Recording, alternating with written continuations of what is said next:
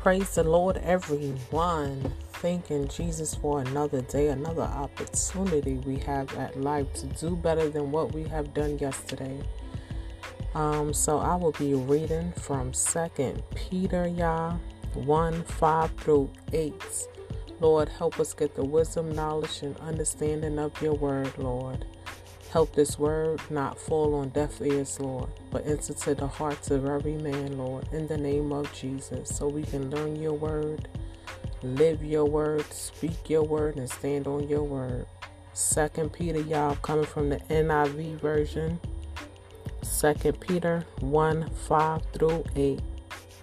In view of all this, make every effort to respond to God's promises Supplement your faith with a generous provision of moral excellence, and moral excellence with knowledge, and knowledge with self control, and self control with patient endurance, and patient endurance with the godliness, and godliness with brotherly affection, and brotherly affection with love for everyone the more you grow like this, the more productive and useful you will be in your knowledge of our Lord Jesus Christ. So, this word is from 2 Peter 1 5 through 8. We must grow in the name of Jesus.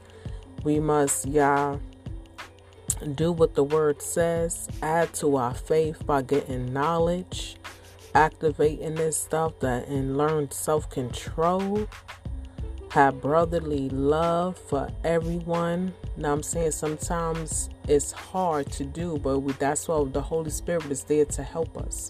We have to pray and, and ask Jesus to help us how to love the unloving.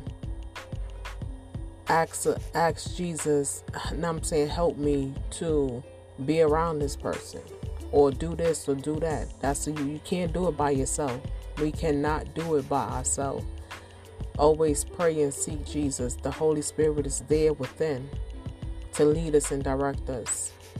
So I hope y'all be blessed with this word in Jesus' name.